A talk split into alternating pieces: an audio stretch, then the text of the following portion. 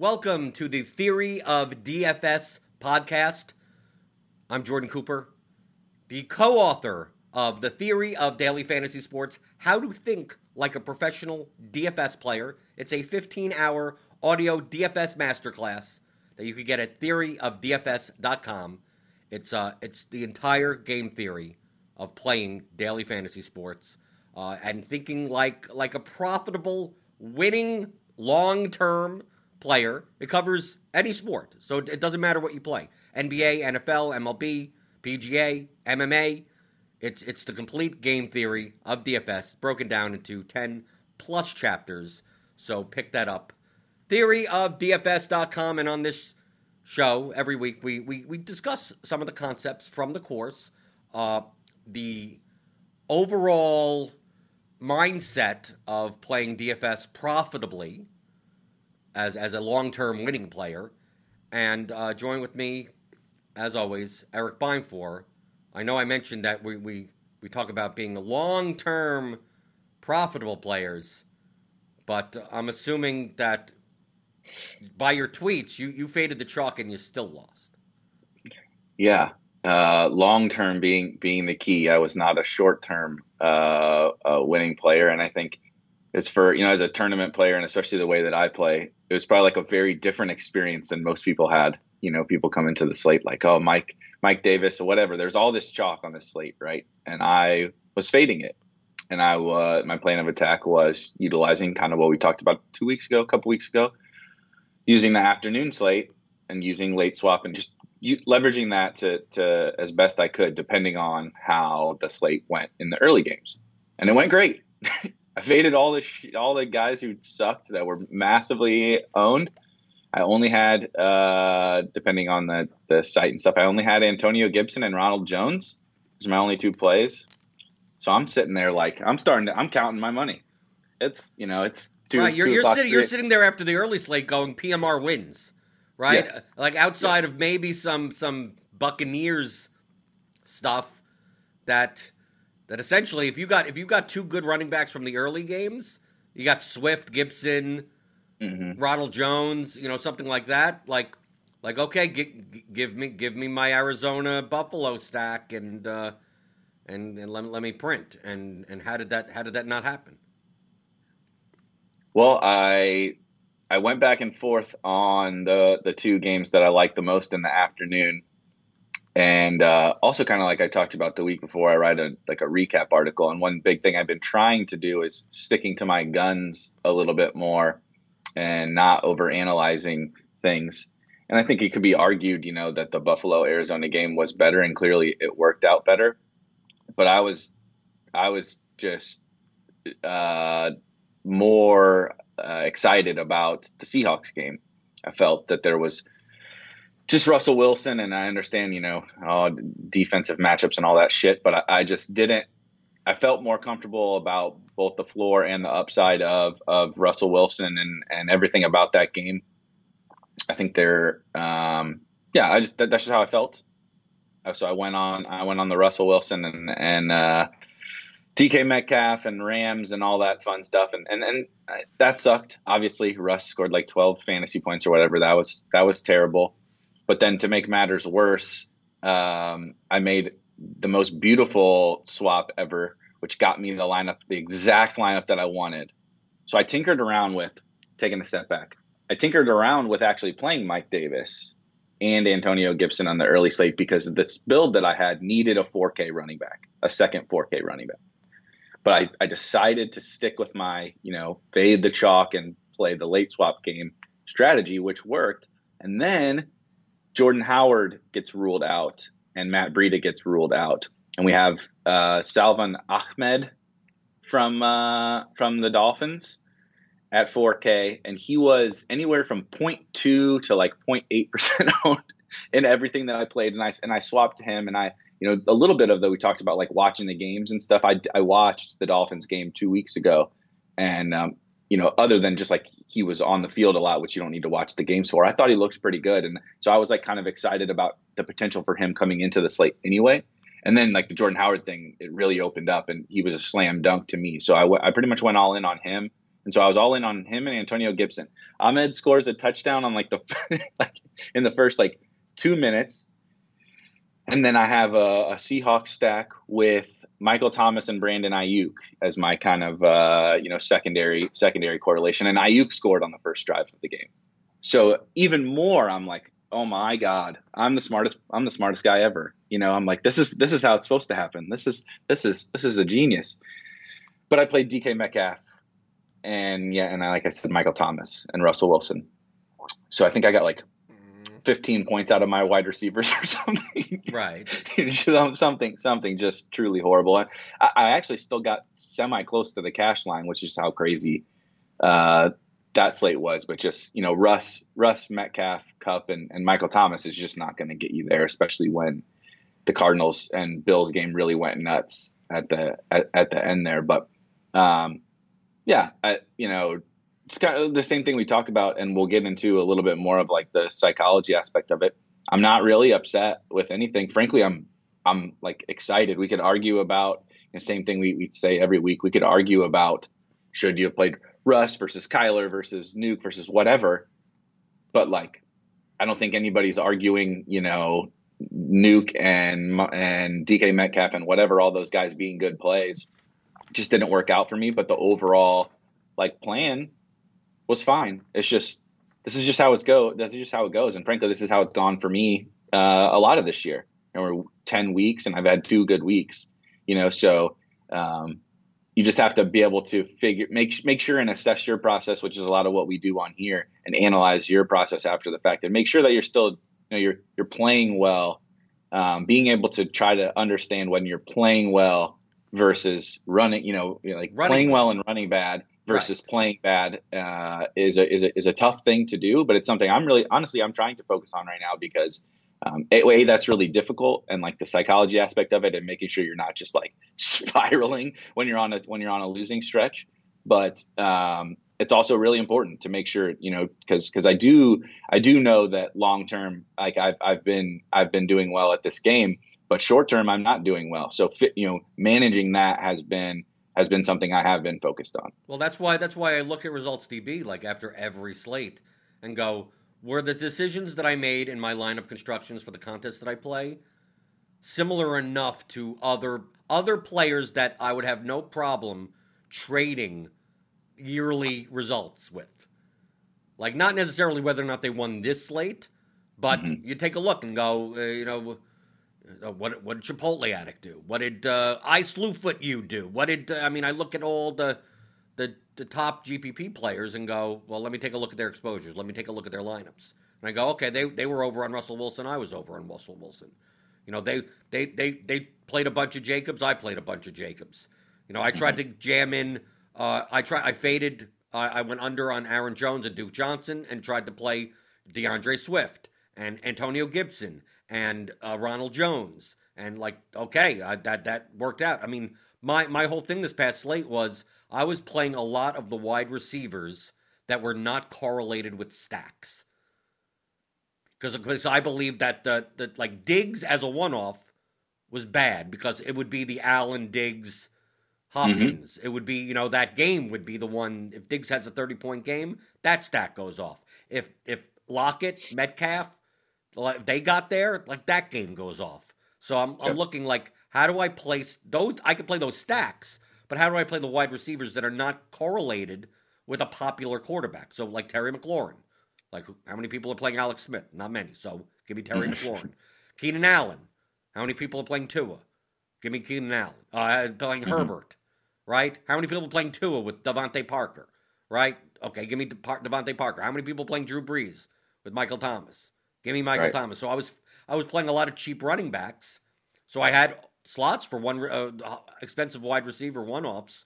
So I want the one offs to be those guys, mm-hmm. those guys from that are not correlated. I didn't I didn't want them to be correlated with the stack. Now McLaurin did okay, 18 points. Parker horrible, five points. Thomas ridiculously horrible, 4.7 points. Allen got got bailed out at the end, but he still only had 12.9 points. So like mm-hmm. it like it it ruined all my lineups. I mean, like that that construction I went with in hundred lineups, pretty much. Mm-hmm. I mean, it kind of ruined all of them. to, to a point. I played 66% Mike Davis, so I mean, I, I still played plenty of them, but I was trying to mix in with the running back variants. I'm like, I'm just mixing in a lot of running backs. Play Kamara, play Jacobs, play. So uh, once Ahmed was there, I started I started late swapping a bunch. I had Travis Homer in there.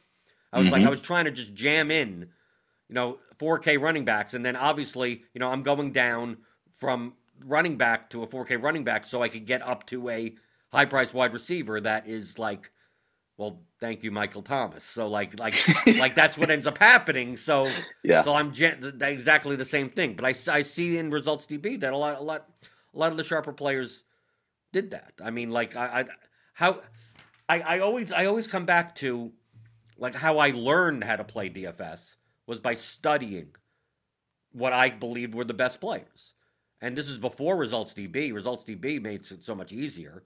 But before, mm-hmm. I would just I would literally go go with contest to contest and, and look at lineups. I would download the CSV and go let me let me let me see let me see Sahil's lineups right when when he was he was big, and and see like how how is he building them that I'm not building them. Not looking at what the plays are, but just like what's the construction. Like you you, get into MLB DFS and you don't know any better you know, you start picking out like, oh, who's oh, I'm gonna pick this guy from this team. I'm gonna pick that guy from that team. I'm gonna oh, he's in a he seems too cheap at second base, so I'm gonna pick. And then you look at the good players lineups. It's like, oh, they're just picking five guys from a team, and just like, oh, I guess the the Orioles went off today, so that guy won. Like, like then you get then you start learning about correlation, and then you look at, at leverage. You learn you learn about well, why did these guys play this?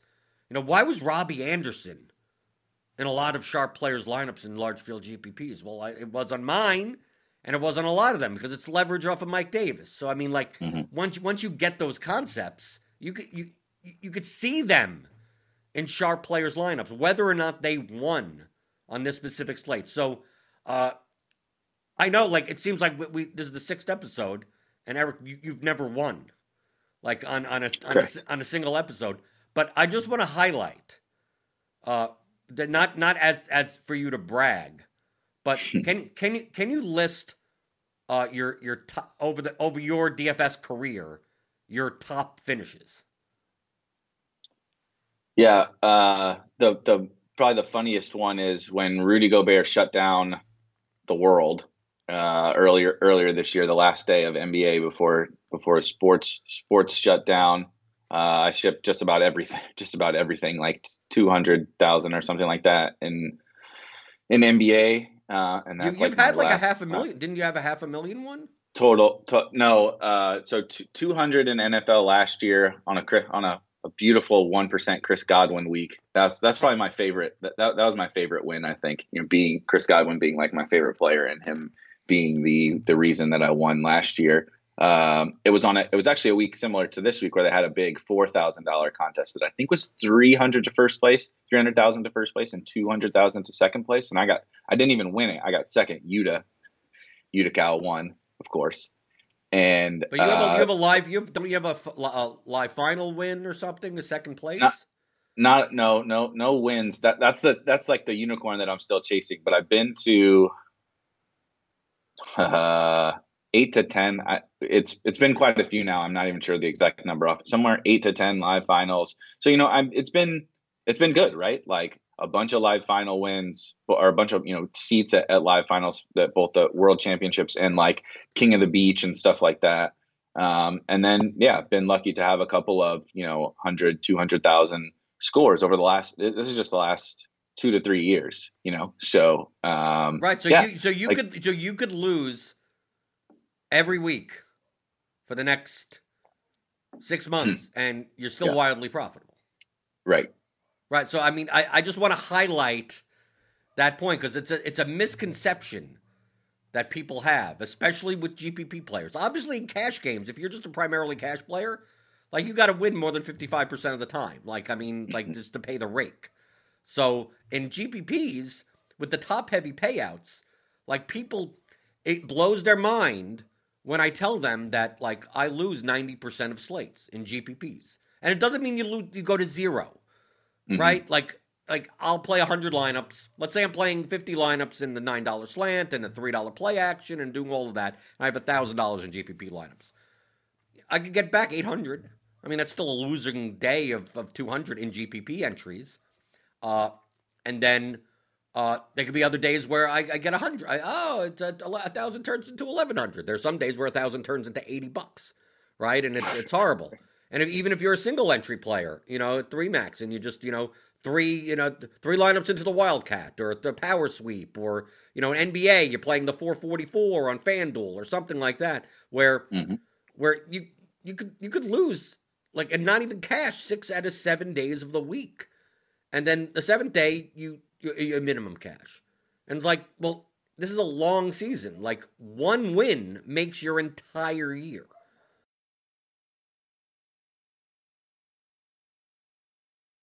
So I think people get this misconception. I think they see the general public, like the general, the average DFS player, because well, we deal. I mean, like like we both work for Roto Grinders, so we're we're in like the Roto Grinders Discord. I know you have add more funds, so you're you're in that Slack, and even people that have been playing DFS for a while, but especially the newer players, doesn't mean they're bad, but just newer players just come in with the expectation they it's it's like the Instagram effect of like you see everyone's like the best parts of everyone's life and not realize like that's one aspect of a 24 hour day the other 24 hours is probably just mundane crap and just like just a normal person's life and people come into DFS and go well look at all these guys that win right Oh, man, oh, Eric, Eric's a winner. I saw that big screenshot. And, uh, oh, Jordan, oh, he won the slant. Uh, a month ago. I mean, he's a, he must be a great player, and not realizing that like you lose ninety percent of the time. Like that's that is normal. That's not an aberration. Like if you're playing well in GPP, you should be losing ninety percent of the time. If you're if you're if you're if you're cashing more often, that means you're not playing well enough.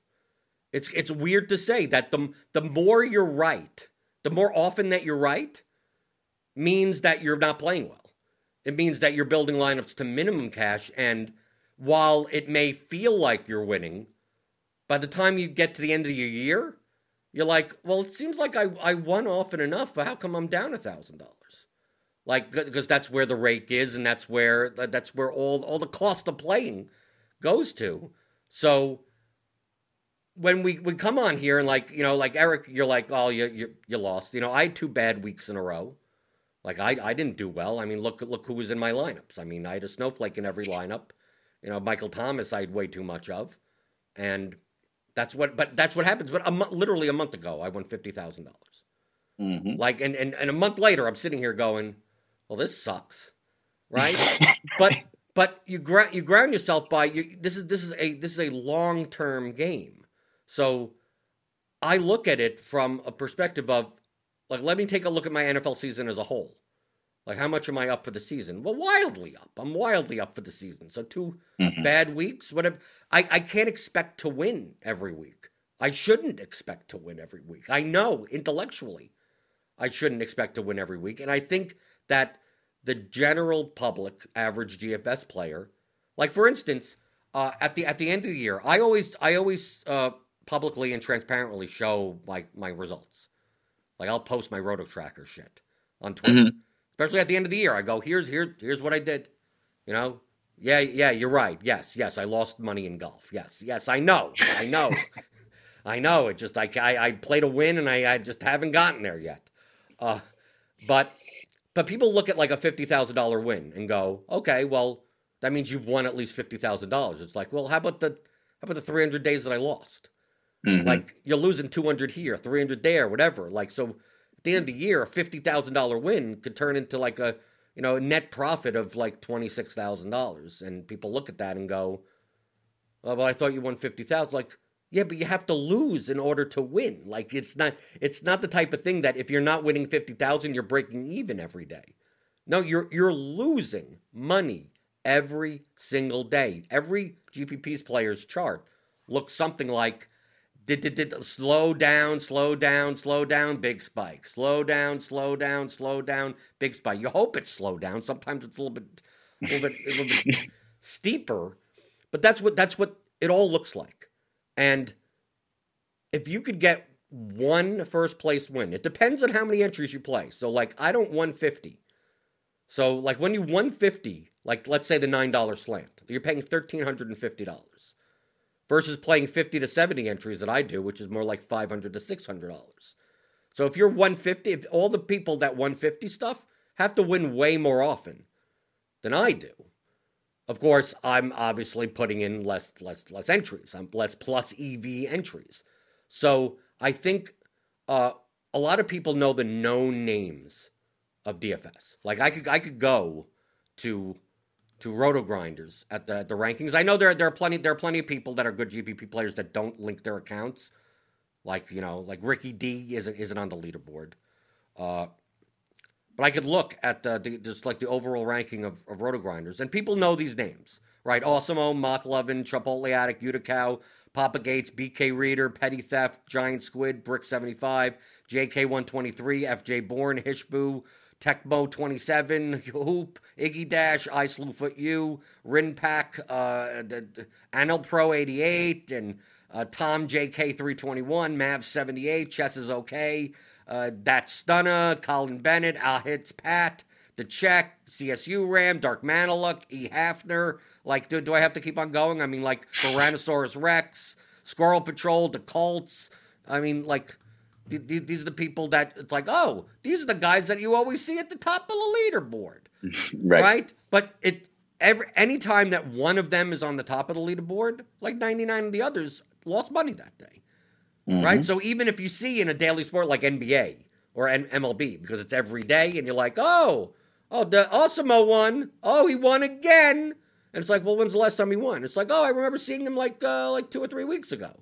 It's like, yeah, and in between those times, he lost every slate. I mean, like, like, like, but, and then you, and then you saw Giant Squid at the top. That that means that Awesome a lot could possibly have lost eighty percent on that given slate. And but now Giant Squid is at the top. But you see, you remember these names. It's confirmation bias of like, oh, these are the guys that always win.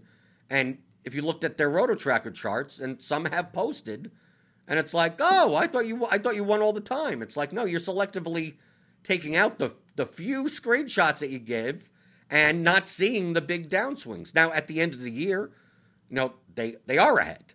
But it's not like it's it's not like like I said before of like you win fifty thousand. It's like oh you you at least made fifty thousand this year. It's like no well how about how about all the losses that I had? Like I, I need to I need to make up for the losses. I need those big wins to make up for the losses. And as uh, as petty theft said uh, in one of his streams, this was like a year or two ago, that if you haven't, I, I think I think it's a little bit dangerous to say, but I believe it's true. It depends on who's listening. Uh, if you haven't gone on an uncomfortable downswing of an uncomfortable amount of money in your DFS career, that means you're not playing aggressively enough. That you're not playing well. Enough, I agree. Right? If you haven't gone on a downswing when you question whether or not you should even be playing the game ever again.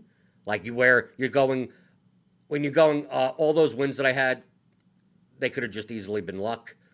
I'm just I'm just a shit player. Like I either I I, I don't know. I, am doing what I normally do, and uh, I have uh, you know two months of you know a very big downswing, and you're thinking of like, well, should I just make this a hobby and go get a regular job? Or like you you you think in those terms uh, but if you haven't had that yet, one, uh, you're, you're not playing well enough if you're mm-hmm. a GPP player. Two, uh, you're not playing seriously enough and objectively enough to because you shouldn't be on you shouldn't be on cloud nine all the time. You're, it, no one wins that often. Like it's it, it's statistically impossible. You're not you're not going to be sitting there winning first place. You know, uh, you know. I, I, see some people in the RG Discord that are like, they, they literally come in expecting that they're going to compete for GPPs, like in the top tens of large field GPPs, like a couple of times a month. I'm like, dude, having that sweat is special. That when you're at the top and you're you're you're within reach, like if you could get that one or two times a year, just the sweat, and then you come in eighth place, like that's that's special. Like mm-hmm. it's and especially if you if you're not playing 150 entries if it's playing if it's playing single entry, playing three max. So I the, the only reason I say that it's dangerous to say something like that is I don't want to get make it as an excuse of someone that's right. losing and doesn't realize they're just not playing well. Of like, well, it's okay that I lost fifteen thousand dollars because you know I know it's an uncomfortable amount, and and I you know I, I can't tell my significant other about it; they'll kill me. But this is this is to me this is already after you've proven to be a profitable mm-hmm. player. This is not necessarily like you should still practice uh, bankroll management, and I, I, think that's where I think that's where where people uh, go wrong because when I say uncomfortable swing, like I play poker for for a living for five years, like you have to get in the mindset of that your bankroll is not real money. Like you, you, whatever's in your bankroll is not is is is a ten, it's like your stock portfolio. It could go up and down on any given day. If your stock portfolio went down four thousand dollars on a day, like you wouldn't look at it and go, "Wow, that's like that's like three mortgage payments." Like no, like it's your stock portfolio. At the end of the year, it's probably going to be up. So who cares about what happened in this specific week or day or something? And the same thing with your, your poker bankroll and your DFS bankroll. So I would have uh, a, a, losing day and be like, well, the the eight hundred dollars that I lost is not is not my rent. Is like that. Like I'm playing tomorrow. Right? I mean, like it's mm-hmm. what's going to happen at the end of the year? Am I profitable at the end of the year? Am I pro? You know what? The long term picture and the same thing in DFS of like, no, like I, I, I didn't lose a Honda Civic, right? I, like I, I didn't like it's it's it's my bag. It's a it's it's an investment. It's supposed to go up or down, but you can't you can't psychologically you still still are going to have trouble going like you lost X amount of money and then equating that to some type of real life type of thing of like, wow, I just I just I just lost what it cost us to go on vacation for three weeks last year. Like I, like like an entire three week vacation. Like I lost in a span of of six hours. Yeah. But of course, you it's don't human. think of it. you don't think of it the other way of like when you win that, you don't think right. You just go, oh, I won and I have extra money. But yeah. But oh, that was easy. That, right. That, that was easy. Oh, okay. Now, I, but I think I think that's where a lot of people go wrong. Even good players that when they win, they they spend the money on stuff, and then when they lose, they don't drop down in stakes, and yeah. it becomes a cycle of like that's why when like, people oh you won fifty thousand dollars, what do you do? It's like I do my customary thing of I buy the jersey of the lowest owned player in my lineup, and that's kind of a trophy for me. Other than that, mm-hmm. like I'm not doing it. It goes in my bankroll, and now I'm I'm playing two percent of whatever that number is. Like like yeah. nothing. It's just an investment. It goes up and down. But I don't think many people. I know in Alan Lem's article on on Roto Grinders, which we'll we'll link in the uh, in in the, in the in the description of the YouTube video and in the, the podcast. Uh, I just don't. It, to me, it's not that like ment, handling the mental side. Not many people talk about, but I also don't think that in this day and age of Twitter and Instagram and whatever and YouTube and people doing content and things like that that like it, it looks bad if you if you post losses. Like if you talk about your losses, it makes it makes it sound to the average person that you're that you're a losing player. And that's why so many people believe that winning players win all the time, when in fact winning players lose 90% of the time. That's a uh, first of all, shout out to to Alan. Alan is at Alan Lem DFS on on Twitter, and it's funny that he wrote this article at this exact time because kind of like we were talking about, I like I am going through one of these downswings, right? And even and and I do feel like I am in a good enough place to where maybe you know, and I've done this long enough, and I've had downswings before and upswings, and managed this cycle maybe a little more than say the average person has. So I feel like I'm in a good enough spot. But everyone's human. I, am sure as shit human. Sunday was like one of the most tilting slates I've ever. Like I've ever experienced. Like you know, literally counting my counting my winnings. You know, uh, midday only to get it just ripped away from you. It's just you know, but, but that's the that's that's the roller coaster. And so Alan comes out with this article at like the like I think it was, you know, it's funny how shit like that works out. For me, it was like it was like the perfect time.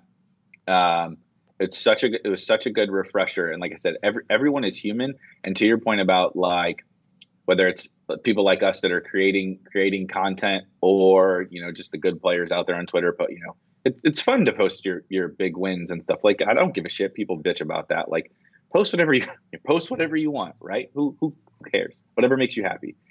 But it does create this ecosystem where you know people don't really understand the how, how this game really is, and I think it's important for people like us to have this conversation and be real. We were talking about uh, before the show of something else, but like being real and being honest about like these kinds of things are fucking important. Like we could sit here and talk about, oh, here's all the money. we were talking earlier. Here's all the money I've won over the last three years. Check out my check out my big wins. Well, but in between those big wins, there's a lot of miserable fucking times. there's a lot of miserable times and downswings like this, right? Because we start this podcast and I haven't won a week in NFL. I haven't won a week in NFL. Right? We start theory, you know, theory, how to play like a winning DFS player. Here's here's how I'm doing it, and here's how I'm losing every week, right? That, but that's like that's the part that, like you said, that is so important that people don't understand. And I'm really happy that we're talking about it. I'm happy that Alan Alan wrote that article because, like I said, it came at a perfect time for me because everybody is human. I think, um, and people don't realize that. You know, I'm putting out now like a ton of content. You're putting out a, a ton of content. I'm grinding. So so you know, so many football slates. I play I play college football. Um, you know, I'm grinding like every day. And Alan's article kind of comes out, and you get caught in that grind and it's every day this roller coaster. Like, oh, okay, you know, and there's not enough money to be made in college football for me to ever make up for NFL losses. So NFL still like makes or breaks your your week every, you know. So it's just this roller coaster, and even people that have been through it, um, you lose perspective sometimes. I do. I lose perspective sometimes. Like you know, you have this awful slate on Sunday, and I'm just like, well you know another one another you know another one down and i thought that you you have the emotions where you think that was going to be the one that was going to be the one that gets you back right? I was oh i'm going to finally you know get back into the green for nfl this week and it and it uh, you know this year and it and it doesn't happen. And you start to think you do i think you tweeted it you start to question you're human you start to question am i doing am i playing well? Am i doing this right? Right because it's, it's, it's hard in dfs it's really hard to be objective mm-hmm. because you you you you could be building plus EV lineups and like I I always explain it that what we're doing is rolling a 500 sided die, but we have an edge, so it's be, we're actually rolling a 300 sided die, right? So like it, it, instead of a 500 sided die where you'll win one out of 500, we have enough of an edge where we'll win at one out of 300, and that's but you'll still lose 299 of them. I mean, like you'll and right. you don't you don't know right. when those wins and those top fives are going to come. So like I judge a lot. Uh, I know Colin Drew has talked about it by looking at RotoTracker and they have a a top percent finish in GPP screen, and it's like if I could get to my lineups to the top one percent more often than they they're expected to, like what else could I ask for? I mean, like I need to put my lineups in the position to win. How many lineups mm-hmm. can I get into the top 1%? How many lineups can I get into the top 0.1%? At that point, it's variance. At that point, the difference of coming in 12th and coming in first, what more can I do? There's not there's nothing more. I built especially in large field, I built whatever. If if the guy gets a touchdown and Nick Chubb runs out before he scores or whatever, then right. I can't I can't do anything about that.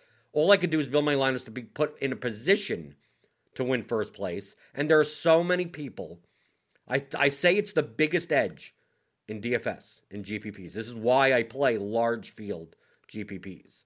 And and Alan put it very well in in his article that he has a quote I developed a healthy fear of being wrong and figured out an approach to decision making that would maximize my odds of being right. And to put into DFS terms, you could be wrong 49 out of 50 nights, but when you were right that one night, it should make up for those 49 losing nights. Exactly what we said. The problem is that for many of us, being wrong 49 out of 50 nights is mentally taxing. So sometimes we find more comfort in making, quote, safer choices in our DFS play that minimize those losing nights in exchange for tournament winning upside. Or said more simply, sometimes we find more comfort in min cashing more often so we don't have to feel the sting of losing. I fall into this trap often. That to me, that is the biggest edge in all of DFS. It's why I play large field GPPs because you download these CSVs, you what you you see people building lineups, and it's like there's a cash lineup, there's a cash lineup, there's a cash li- like like you have a lot of min cash equity there, but dude, you ain't gonna win with no leverage. You ain't gonna win. I mean. You're, you're playing you're playing the best plays. Like good luck with that. Trying to win first place. Doing I'm trying to win the low scoring slates. I mean, you're trying to win the slates where you need 330 points. Like it's it's it's so rare. It, it you you might as well you you might as well play double ups. You're not going to cash. You're going to come 1.5x seven weeks out of 17, and it's going to feel like you've won, but you, you, you've you've bled money away, and you had. This is why I, I talk to people that I've been playing for four years, and I ne- I've never had come close to a top whatever finish. I go, then you're, but and then they go, well, I'm not losing much. Like I feel I feel like I'm doing a, like they'll say I'll I'll like I've made some money. I'm up and down. I'm probably you know break even ish type of thing. But I just I I I play nearly every day, and it, not for much. I mean, these are people. It could be dollar, three dollars, 5 Mhm. It could be whatever. It doesn't have to be a hundred dollars or more or something. And they go just like I, I don't I don't get it. I, don't- can you help me? Like how do you how do you like I all I want to do is win one. It's like if I could win one, it's a hobby to them. Like they just want to do it to, for the pride's sake of like I want to uh, come close to at least winning one. And I tell them how to play, and I go and they show me their lineup, and I go go. Oh, I wouldn't play this lineup in that contest. And they go, why? This guy's a good play. That guy's a good play. This guy's a good. Yeah, great. They're good plays. Right? They have great medians. Right? That's what I would play in double ups. You're absolutely right. You ain't gonna win a contest like that. It's like. Like, well, you telling me to play the worst plays? I said, no, play similar plays that are a little bit worse, that are way lower owned. So the difference. Uh, well, how do you play? How do you play Jimmy Butler against the the, the Bucks? Because of the defense, it's like, well, because he's Jimmy Butler, and who cares? I mean, like, like that's that. It sounds so simple. It's like, well, he's going to be four percent owned because no one wants to pay for small forward this slate, right? Everyone's paying up at point guard to play James Harden, and you play you play Jimmy Butler instead of playing James Harden. Play the guy that is negatively correlated with him. So play Russell Westbrook. Right Mhm. now, I- obviously on the Rockets, they both of them may be gone at some point. If you listen to this, listen to this a month from now, uh, yeah, exactly. but like, yeah, when Harden's fifty six percent owned, Russell uh, Russell Westbrook's thirteen percent owned. So like, okay, flip the script and do that. And then they go, well, isn't that the worst play? I said, no, it's actually the best play for the contest that you're in.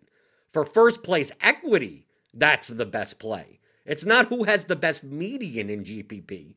It's who what lineup give you the best shot at winning first place.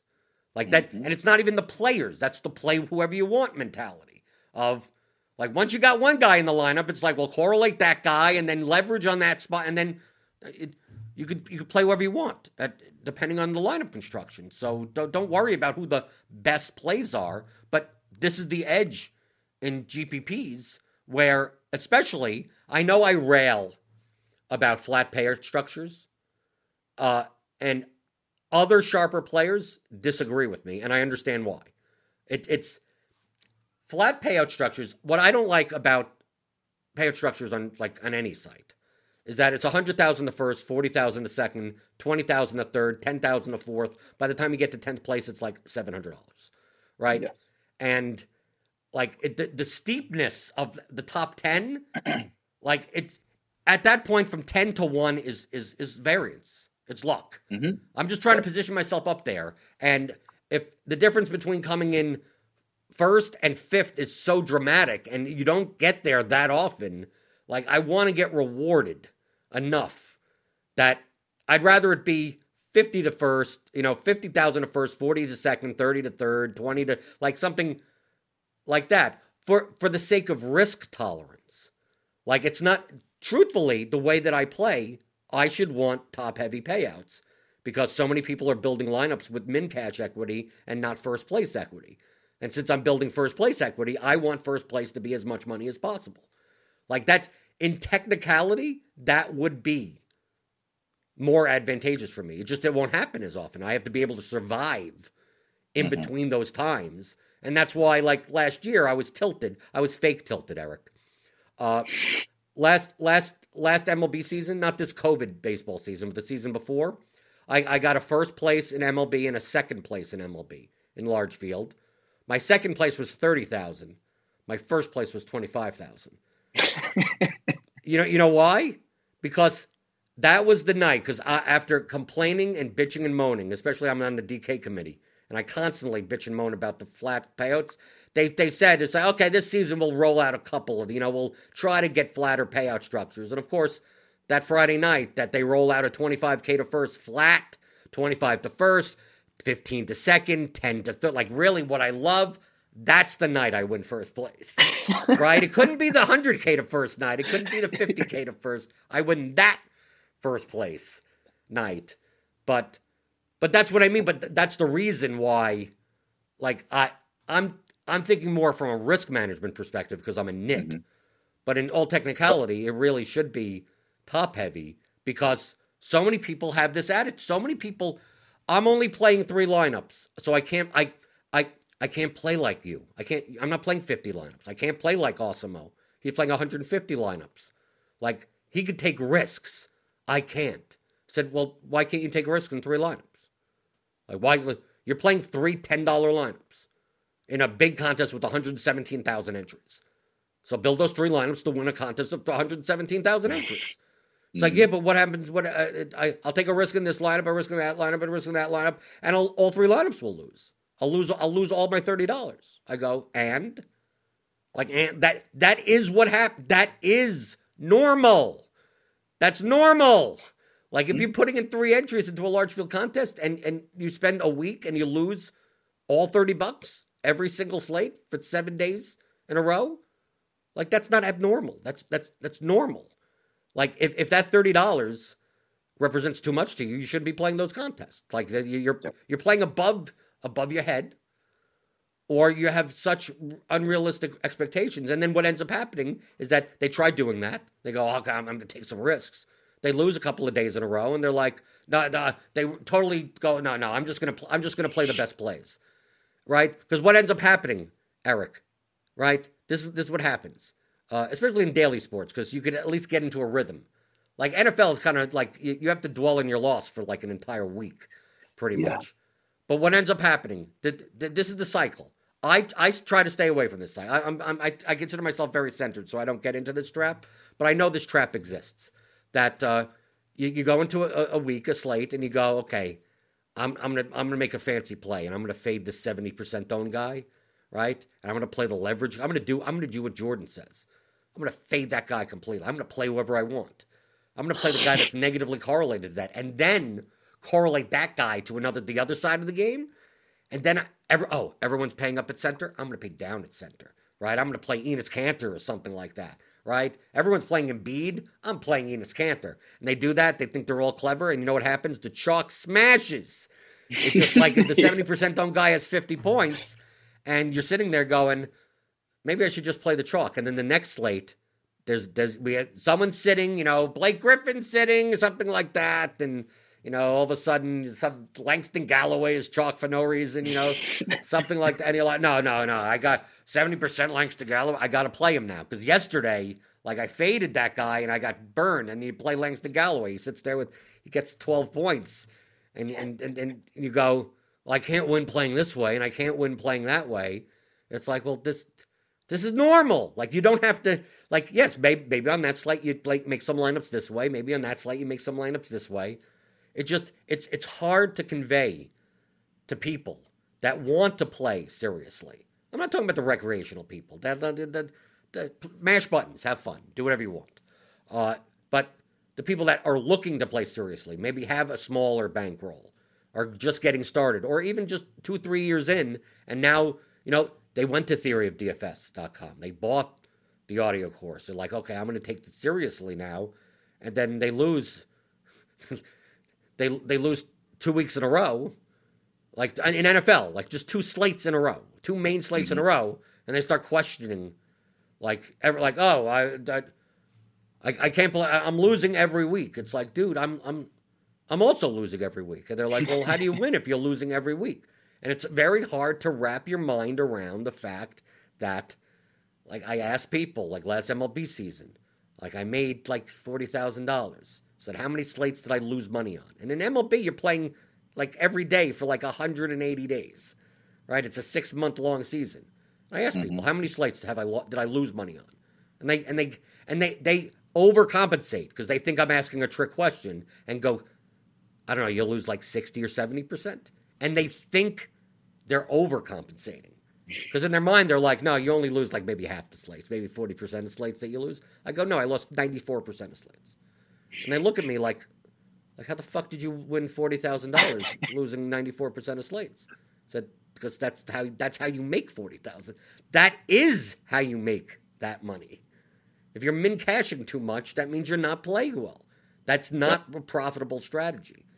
But the thing is that you have to be able to mentally be able to take losing over and over and over and over and and over and over. I mean, and over. So, okay, I'm gonna I'm gonna play this vomit stack. Well, they got shut out. Okay, next tomorrow, right? You go. Okay, I'm gonna I'm gonna play Bradley Beal over over Jimmy Butler. And they're like, oh, okay, that didn't work. Okay, next tomorrow, uh, I'm gonna I'm gonna do this. So, but uh, I think this guy's way too old for that. Oh, it doesn't matter. The donkeys get there anyway, right? You you go into PGA and you go, there's no way this guy's in a full full full per in a full 154 field where this guy's 37% owned. Like that's he's way too over owned. How do you play that guy in PGA with a cut? and then he goes on the T one, and they, I mean, like, wins, yeah. right? He goes on, and the, the, like, what am I doing here? MMA? You go, and it's like, okay, well, I got to make some unique lineups.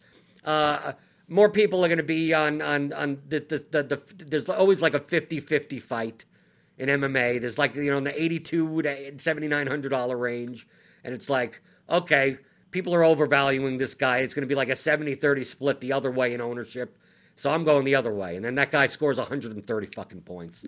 So it's not it's not only that he won, but he also becomes like the highest scorer on the slate. And you're like, well, I went the other. I I I have him in like two of my lineups, and then the other like 30. I got the other guy. So now now okay, now throw that slate out. Uh, and MMA is only like once a week. So you do that all the time. Uh, and in NFL, you're getting like 17 slates plus the Thanksgiving and the playoff slate. So maybe you're getting 20. And a 20, I mean, 20 slates is three weeks of baseball of a six month season. So, like, understand that NFL is such a small sample size that, like, you, you could, I, this year, like, until I won $50,000 on week, what, six, week seven, whatever the hell it was, like, I, I go into a season going, I, I could play 17 weeks of, of NFL and come out a loser. Like, and, mm-hmm. and any good player can because it's it's it's only seven. It's only seventeen weeks, right? It's not ba- if you if you come out a loser after 180 slates in baseball, NBA, okay, but that that's that's a very bad season. Like I've I've in my five years of playing, of course I've only played ML, uh, MLB and NBA for like three plus. Like I've always had at least one top three finish whether it be first, second, third, a couple of fifths or something, where I end up profitable, where I I get out of I get out alive, and it just it happens because I play for that.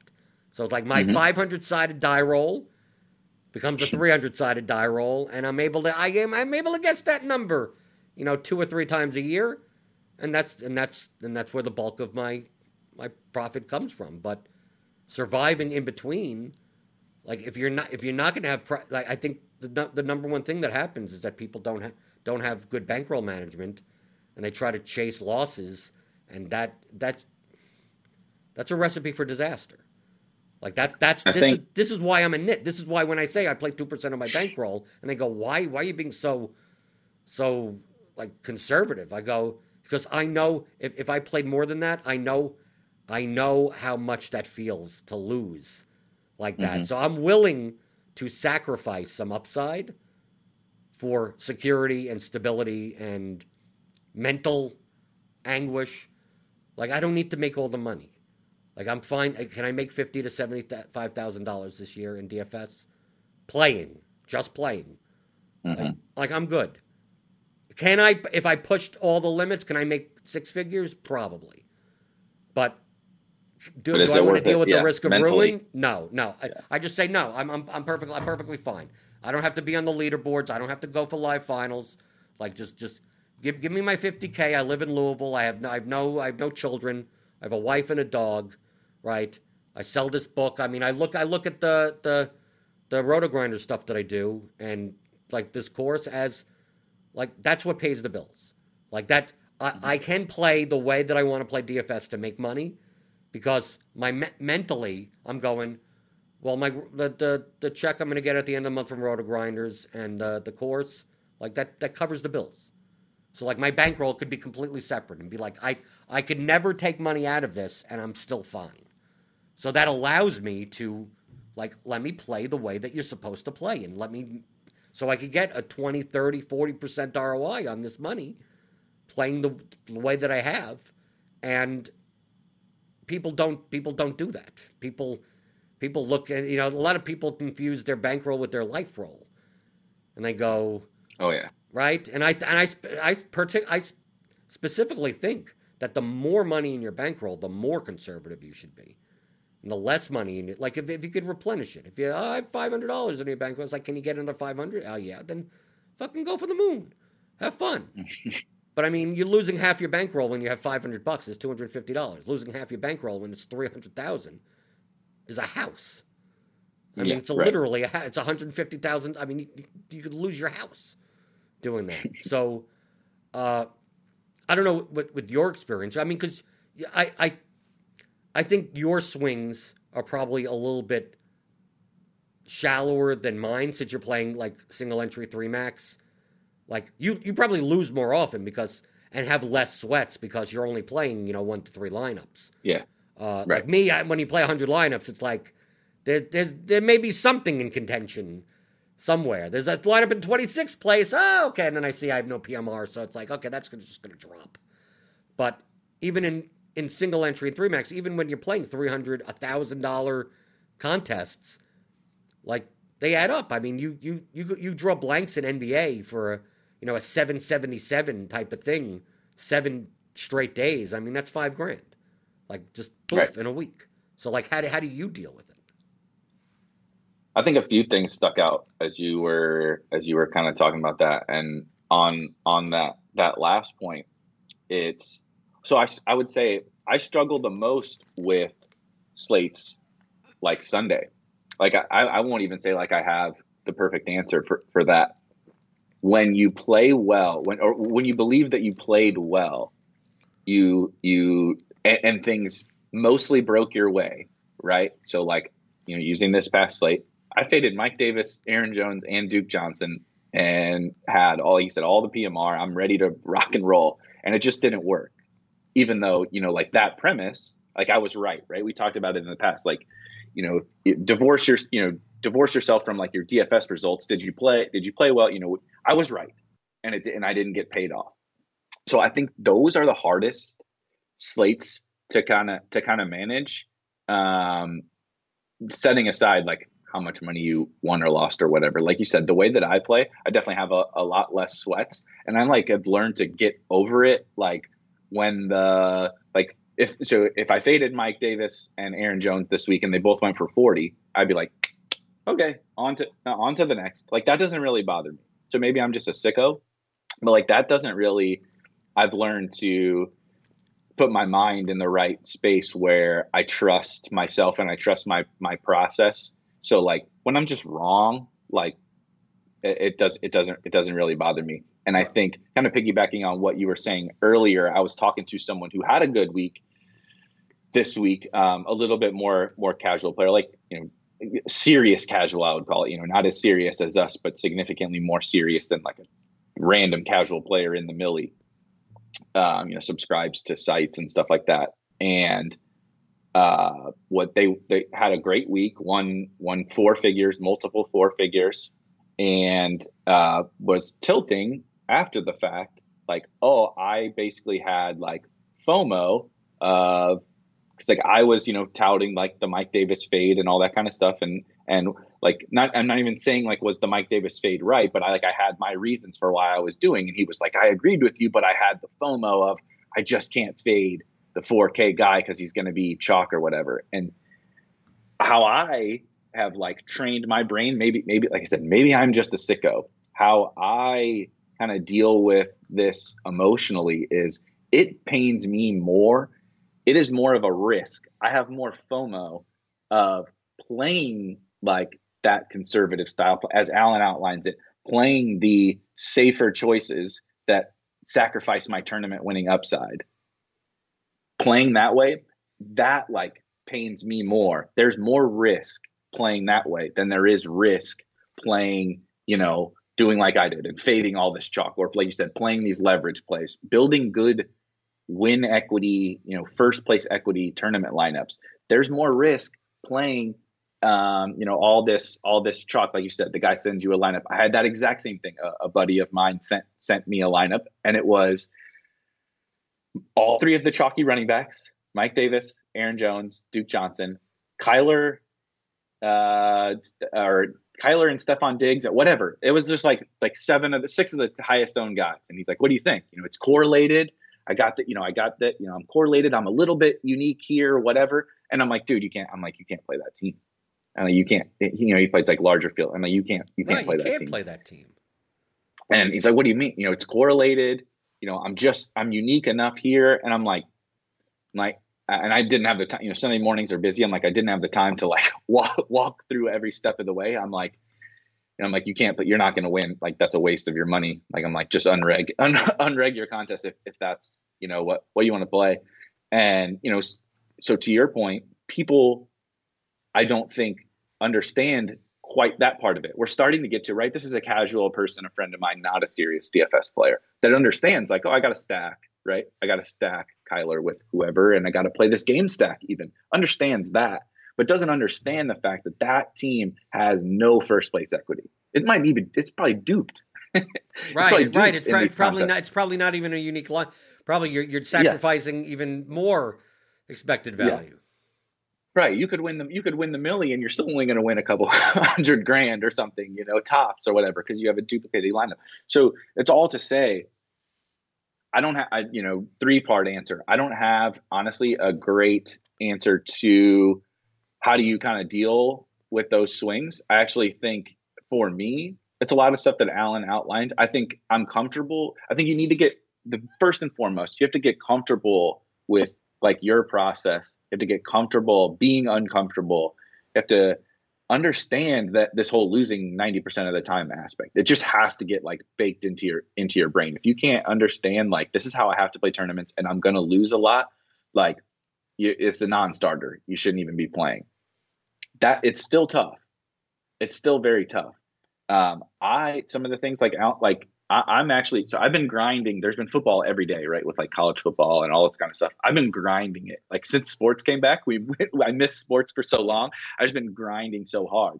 Um, so I actually like it was refreshing reading Alan's article. Like this week, uh, throughout the, the course of this week, like even on Thursday, there's the awesome NFL game. Like I'm just taking this week off and just like stepping away, resetting. I got other shit I need to do.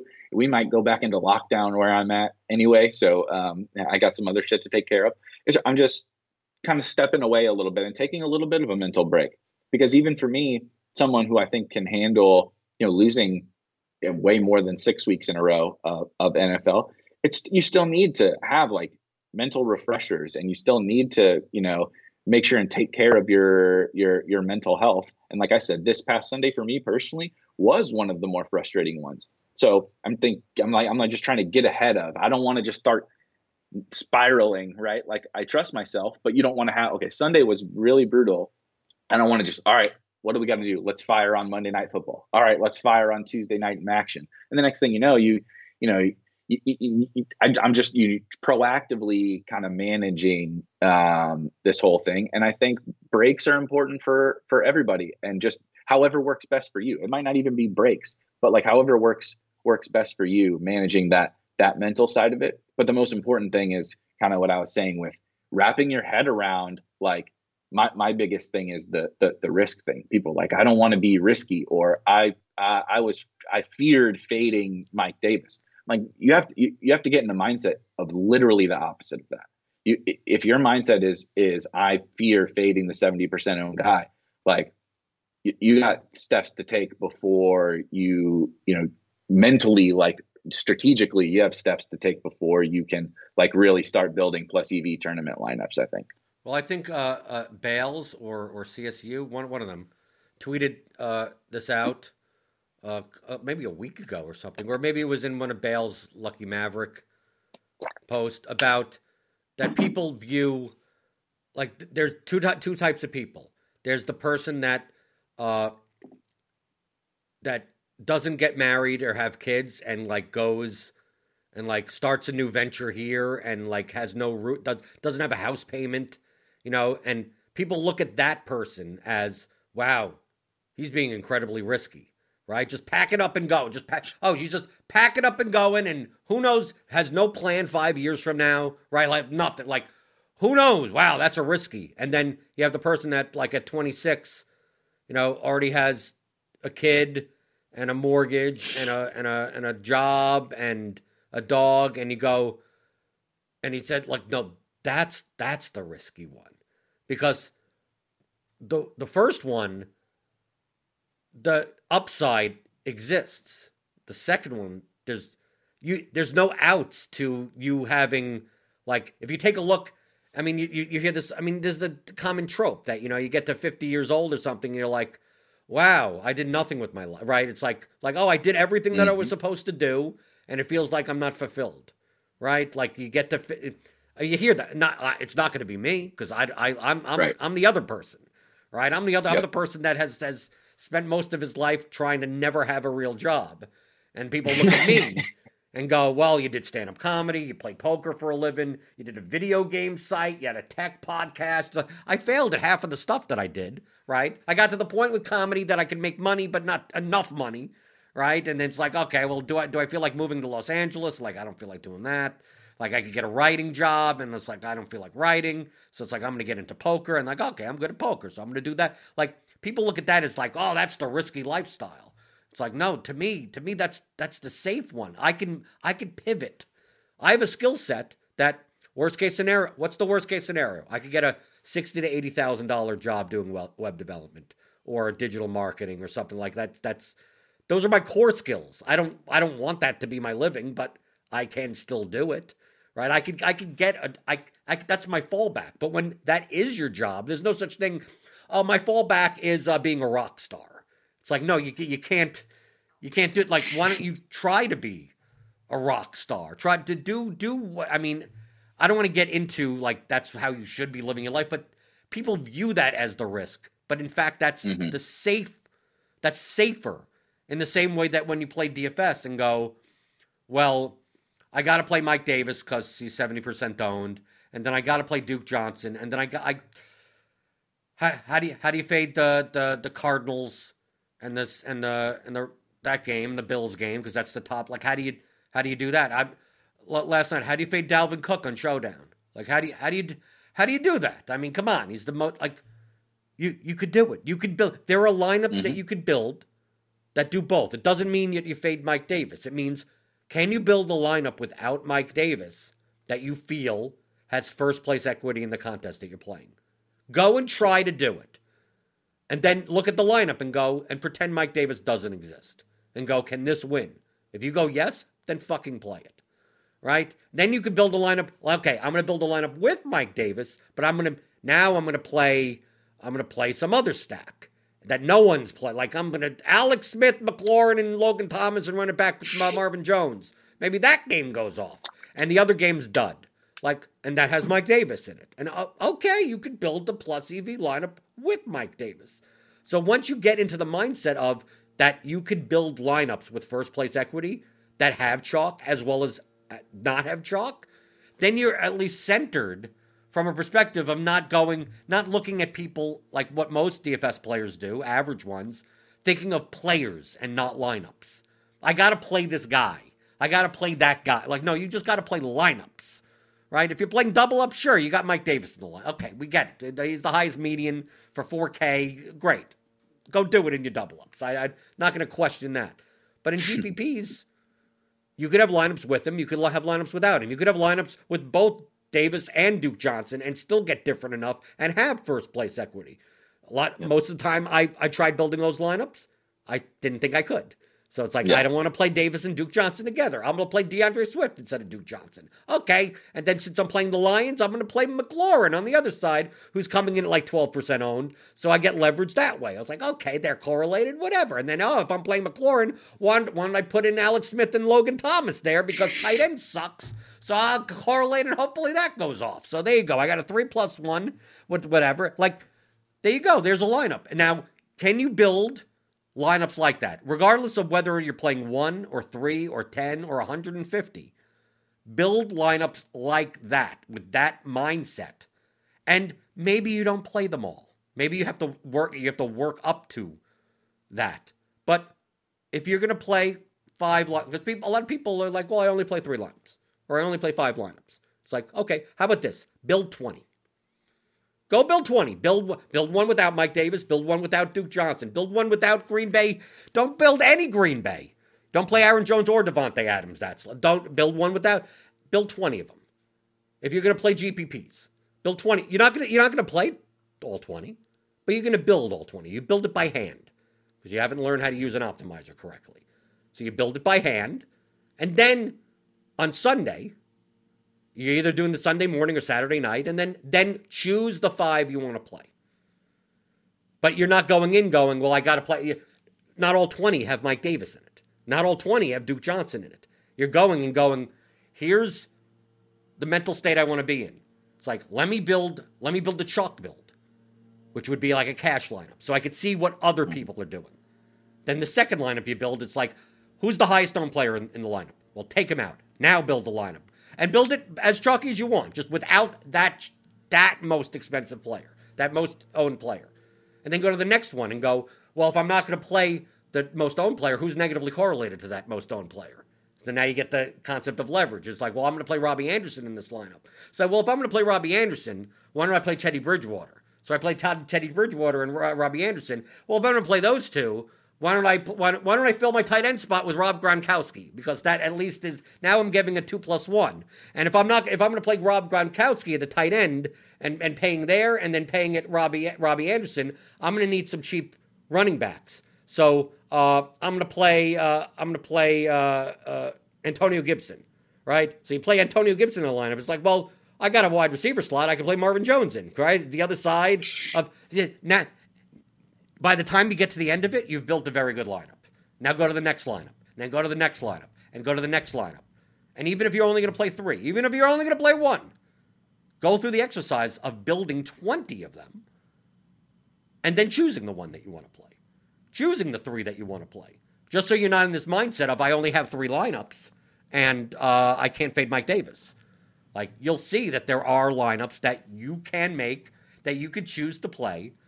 And the fear of miss like I like I'm with I'm with you Eric. Like I don't have I don't with players I don't have a fear of missing out. I fa- two weeks ago what three weeks ago I faded that whole like uh, Seattle Arizona game or whatever the, the late when they they had to switch the games.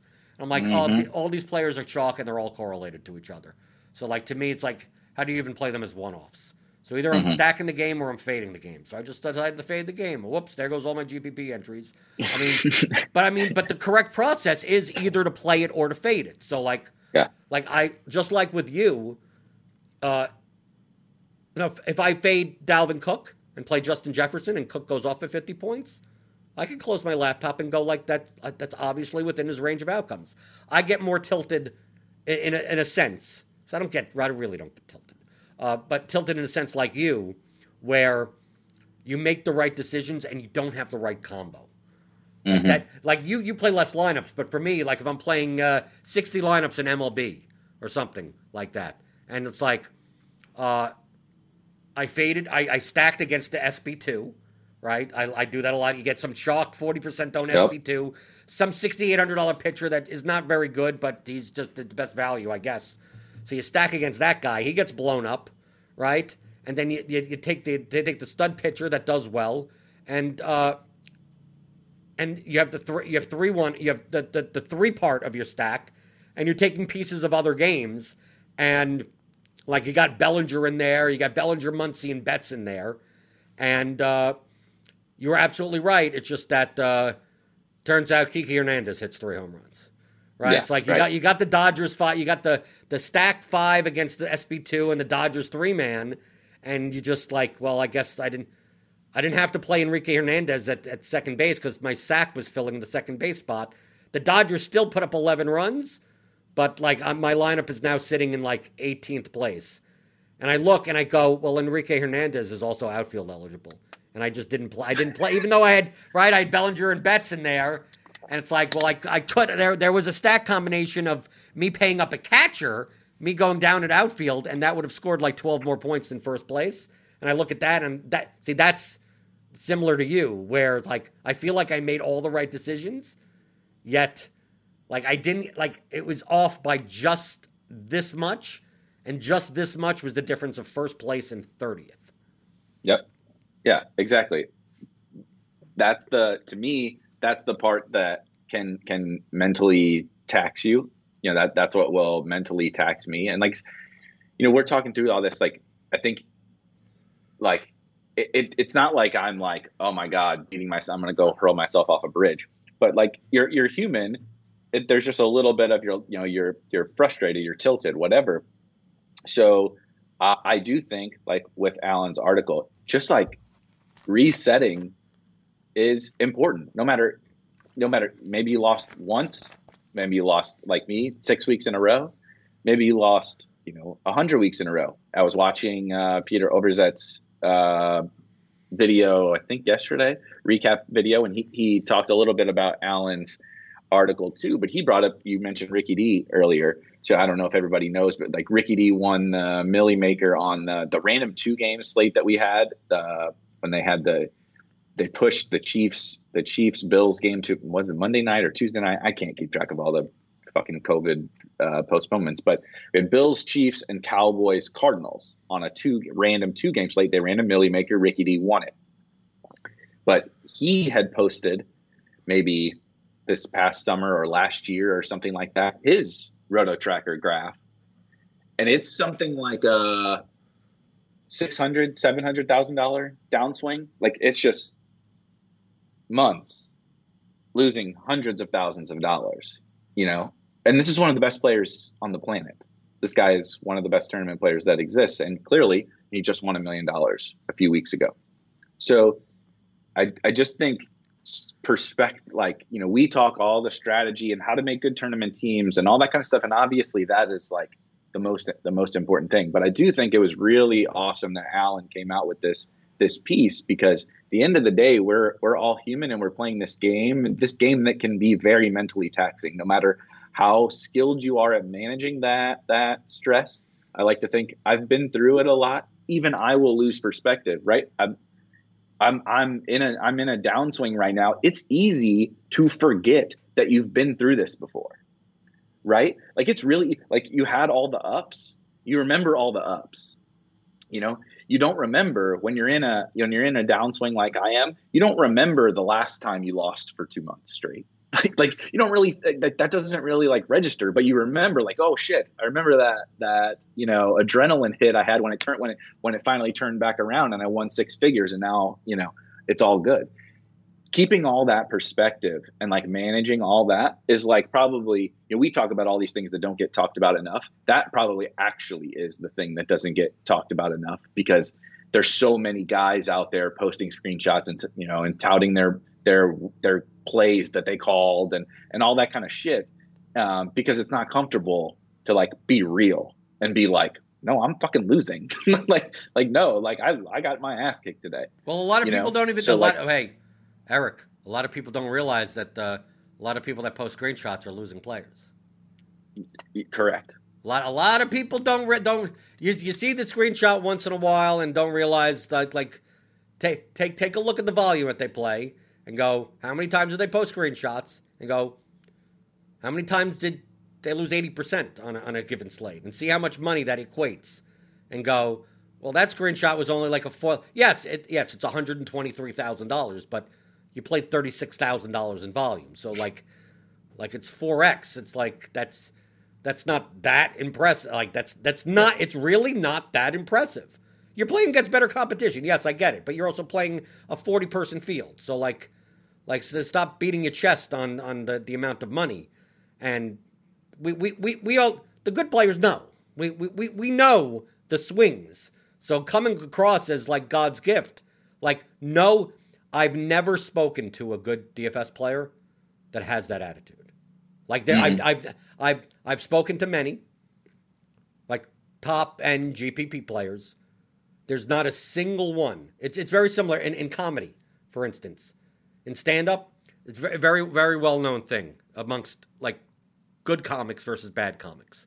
Like a bad comic, a bad stand up comedian, probably an open micer or something like that, will come off stage after having an okay set and uh, go on about the one the, the the the joke that got a big laugh, like like oh I I you, see you see that that bit like that was gold. I mean, you say that, that look look the reaction, uh, but it was not it wasn't even that good of a set. But that was okay. Okay, you got one good laugh. Way to go.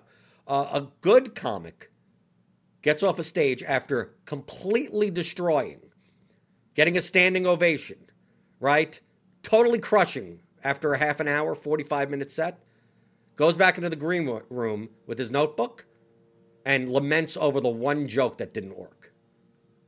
Like, that's the sign of a good comic.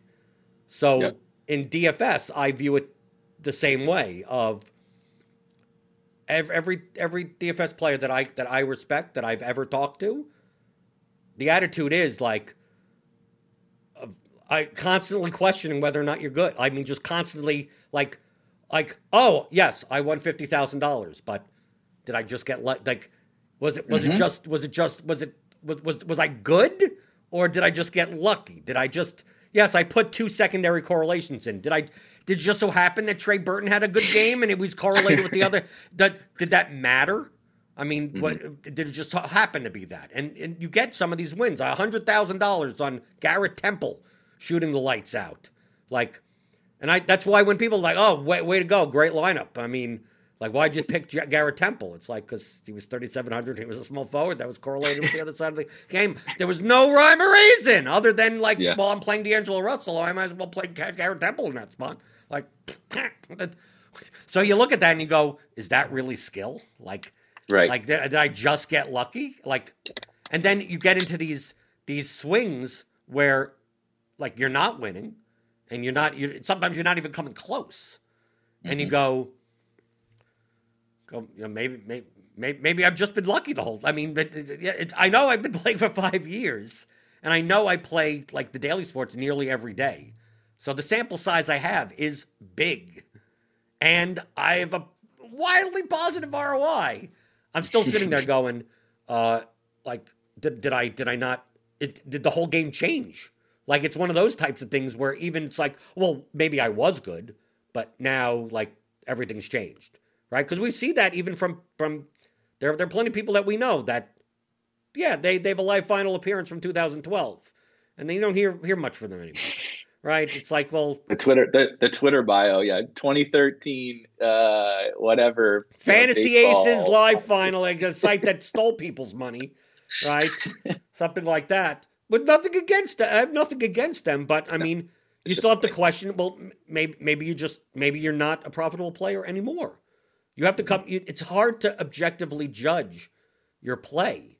So when I yeah. say that, oh, everyone should objectively judge their play, study results, DB, whatever. Even doing that, it's tough to go because there's no there, there's no even after we get the results right there's no like right or wrong right so like even with baseball right we can generally have an idea of are you still performing well and getting unlucky versus are you you know are you just sucking right? Like as a hitter. Like if if you're just never making contact and when you are making contact you're hitting a 60 mile an hour ground ball right into the ground, like you probably just suck. But if you're, you know, you're taking good pitches, you know, we, we have we have plate discipline metrics, we have how hard are you hitting the ball at what launch, like we can kind of understand who is performing well, you know, totally separate from the results. In DFS, we can like you and I can sit here and like we have a process for understanding for the most part if someone is playing well or if we're we're playing well but you don't really you don't really know you know what i mean it's like my favorite example it's Uh, I don't. It doesn't really bother me. I don't care. But like, so I played DK Metcalf this week, right? He's playing the Rams. There's the whole wide receiver cornerback bullshit stuff.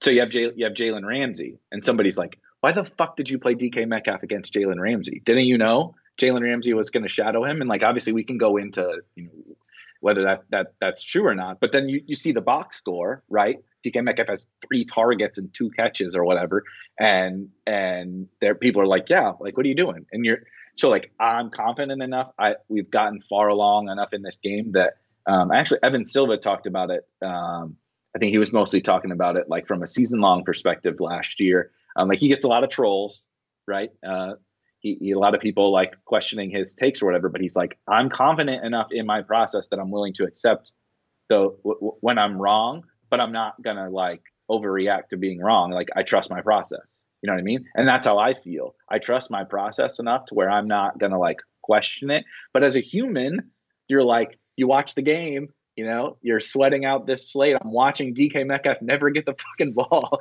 ever, and you're like, was that you know you're was that stupid? And uh, you know uh, was i just way off base?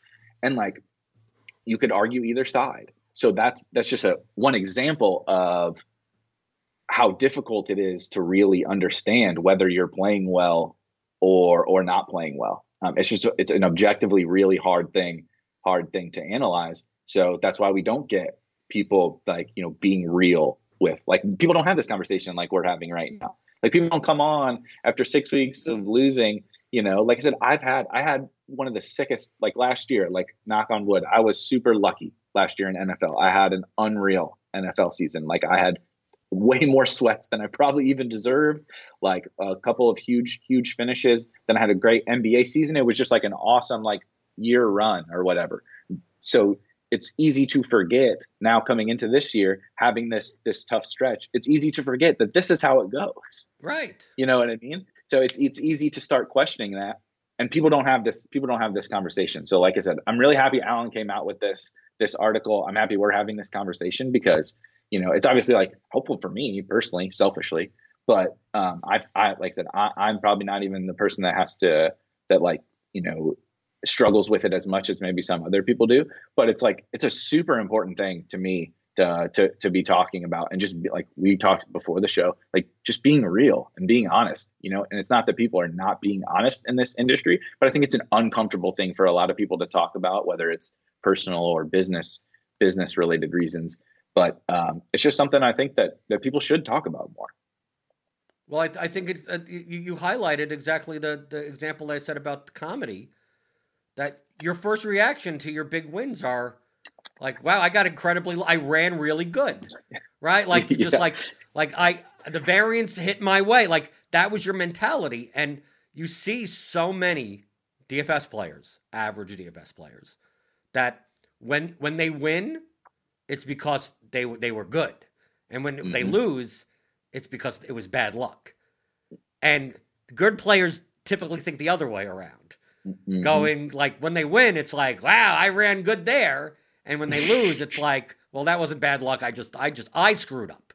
Right? You look for you look for accountability. I I, I always believe that uh, when things go bad, when things go wrong, when you make when when something bad happens, the first thing you should look at is yourself. Like I'm until I can exhaust all the options in which I could have made different decisions that would have not been bad, I'm not going to blame it on anything else other than myself. But that, but in and of itself, is very mentally taxing, right? Yeah, yeah. To beat yourself up every day, going, not should I have faded Mike Davis like that, but I look through my lineups and go, did I put enough work in?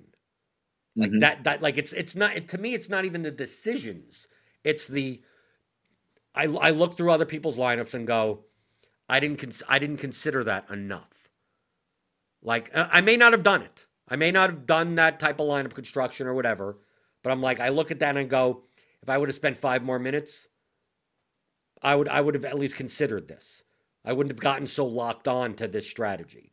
Or you look at uh, an MLB slate and you go, well, I'm just going to pay down twice at pitcher and just stack the expensive teams, and only because like like I'm gonna fade the stud pitcher, and like that's the only, and then I make hundred lineups just like that, and it's like if I would have put in the extra five minutes worth of work, I could have at least had ten lineups that weren't that, and mm-hmm. I would have gotten to a Brandon Woodruff slash Jon Lester lineup, you know, on a bad pitching slate or something, and that would have gotten me the stack that I like. It's it's more of that I'm beating myself up over than than the results. Mm-hmm. And that's why, like, as far as like, I don't have to play every slate. Like, I, I, a lot of times I don't play Sunday night showdown because I'm just not, if, especially after losing. Like, I'm, I'm the opposite. Some, some people like they lose Sunday's main slate and are like, okay, time to make it back Sunday showdown. It's like, no, I'm not, I'm not in the, I'm not in the right mentality.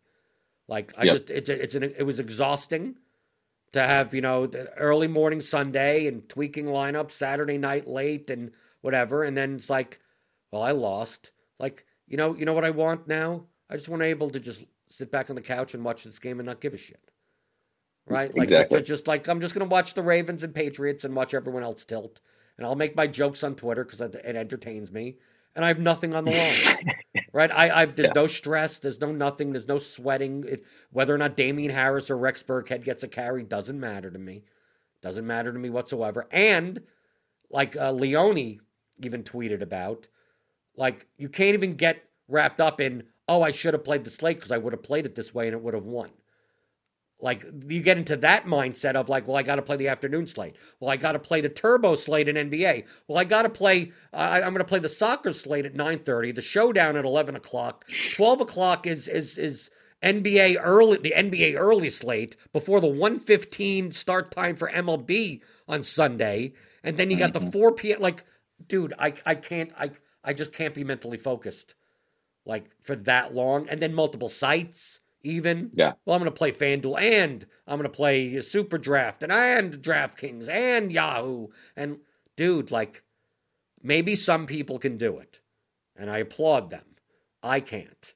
So there's so many times that I've I've tried to do two sides like, oh, why don't you play FanDuel? I like I barely play FanDuel. It's like sometimes I play one lineup on FanDuel and it's for not much volume. Because mm-hmm. you know how many times I've I've I've in NBA especially, right? Something happens, you know, 20 minutes before lock. and You're like, well, that flips the entire slate. And now you're I'm rushing to change 100 lineups on DraftKings, and then I'm doing that. I'm like, and it's it's it's a seven o'clock start time. It's 6:59, and you're saving your Excel file, and you're going to the upload button, and you're you click the upload button, but you really what you're doing is staring at the clock at the corner of your screen. oh yeah, because you're like, because you need that in by seven o'clock and that and that that on the DraftKings thing, you get that processing little thing, and you're like like you're rushing because I'm like saving the Excel file. I'm saving the Excel. Okay, I may, and then so you have to make sure it's the right file because sometimes you have two open, and you're doing this, and you're, you're like you when you're hitting save on Excel, you see the clock turn to 6:59, so you know you have 60 seconds left. And then you're moving your mouse and you're like, no, no. And then you go to the upload, the upload screen, and you and you haven't been to the screen in like the for three hours. So DraftKings says that you have to log in again. So now you're sitting there going, okay, you got 50 seconds left, and now you have to log in again.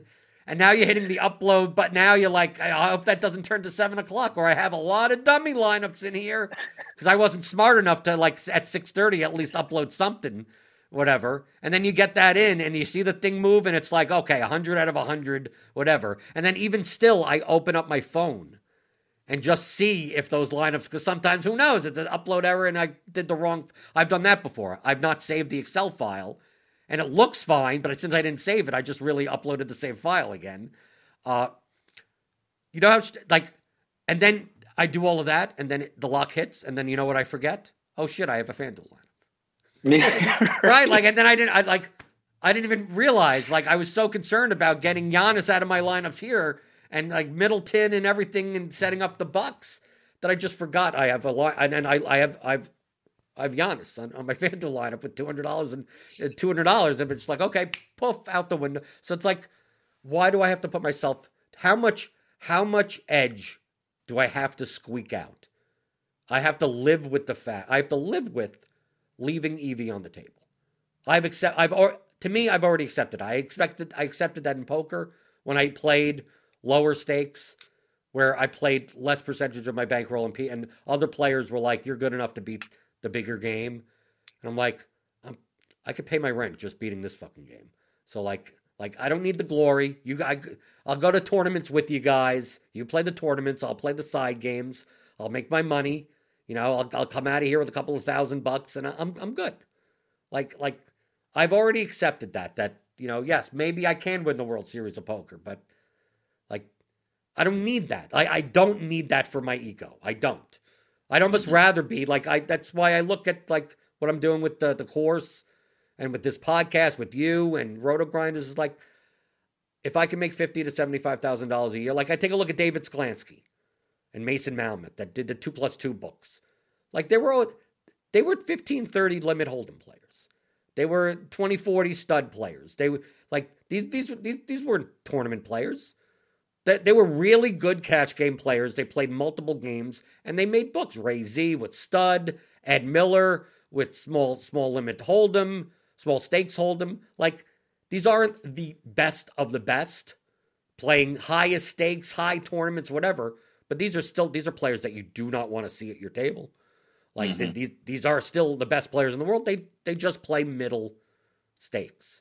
They don't need all the money. They don't need the stress of going for ten thousand dollar buy in tournaments and losing forty weeks out of the year, having to get a backer right, and having to float bankroll losses and things like that. It's like no, I'm going to share my knowledge and get more. I I I care more about can I make fifty thousand dollars a year and uh, help people, and like I I'm an entertainer by heart. Like if I if I had mm-hmm. a choice between anything, I would I would have an hour HBO special. Like I mean, like as a stand up comic.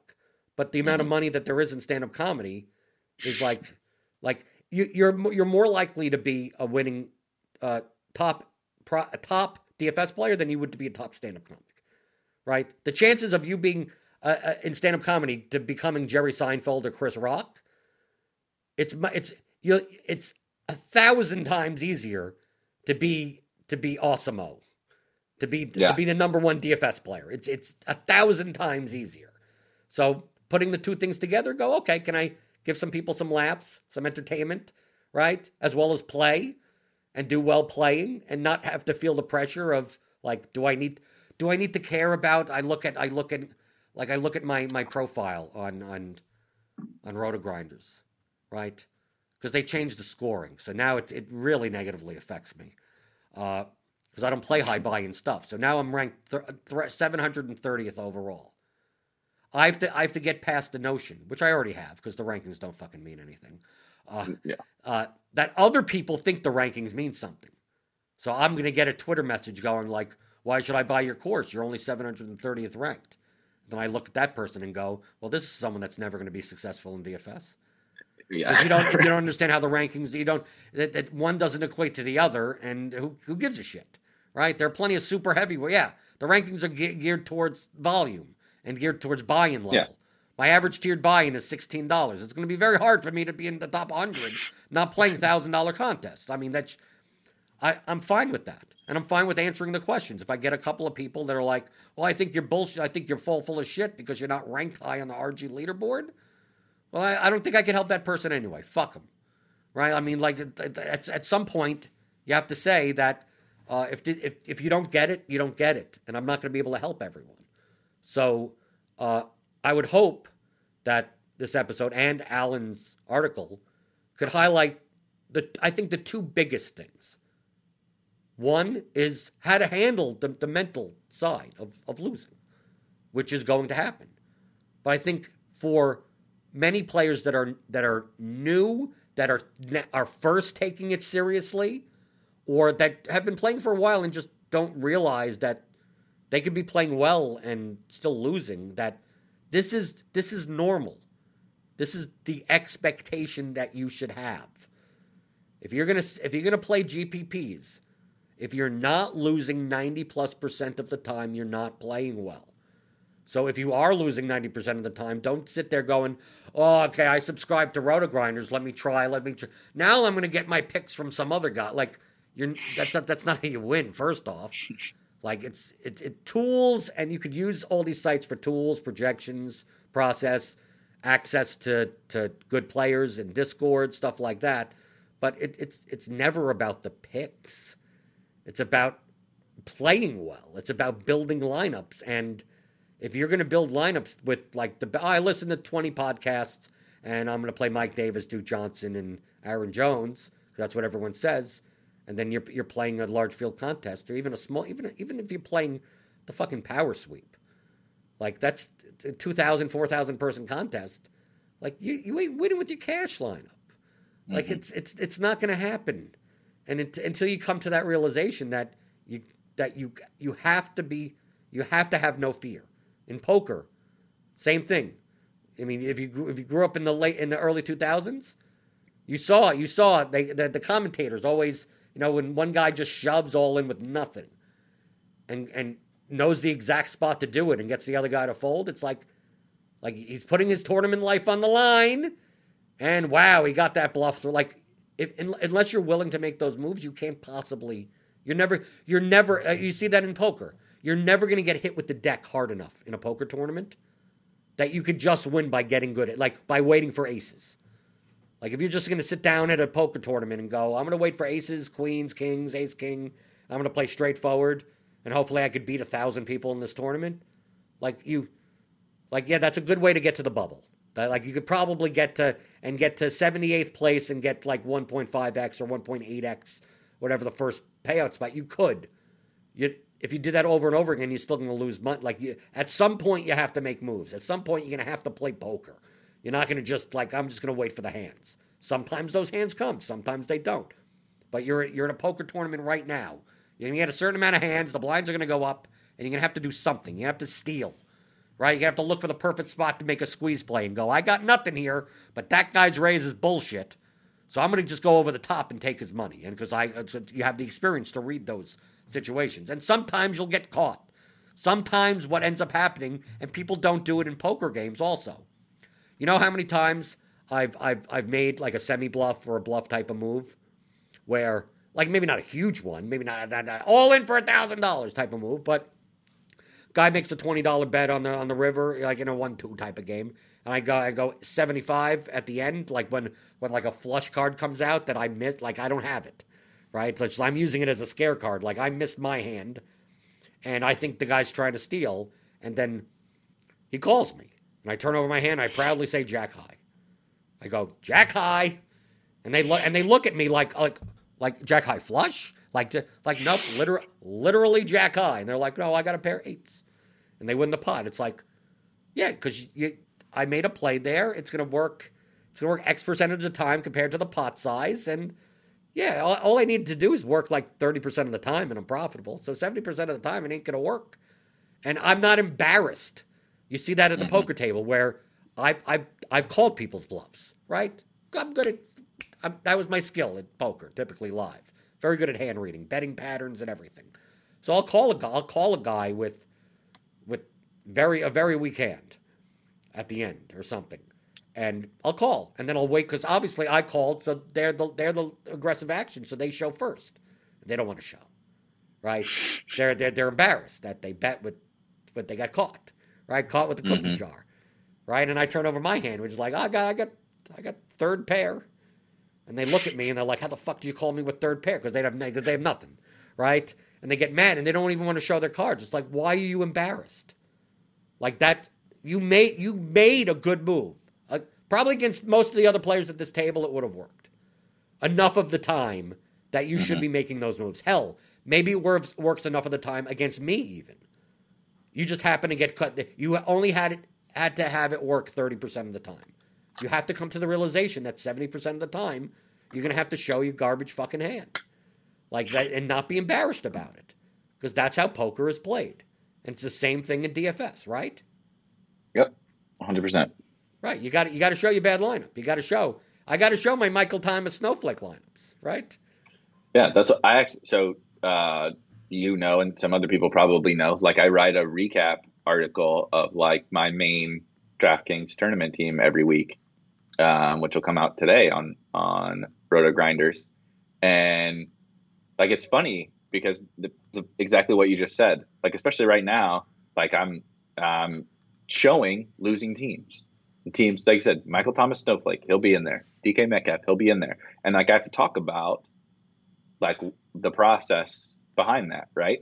But it, it has actually helped me, um, and why I tell people like one of the most important things is to go back through your teams and like objectively look at like okay here was my thought process for this did uh, like you you've outlined it right like if i knew if i knew like the ownership and if i and looking back and if i knew what i know now not results ownership and everything would i have done it again like that, that that's the process i go through every week and i and i write about it and it has it, has helped me like stay sane you know, during during a down stretch. I think it's important.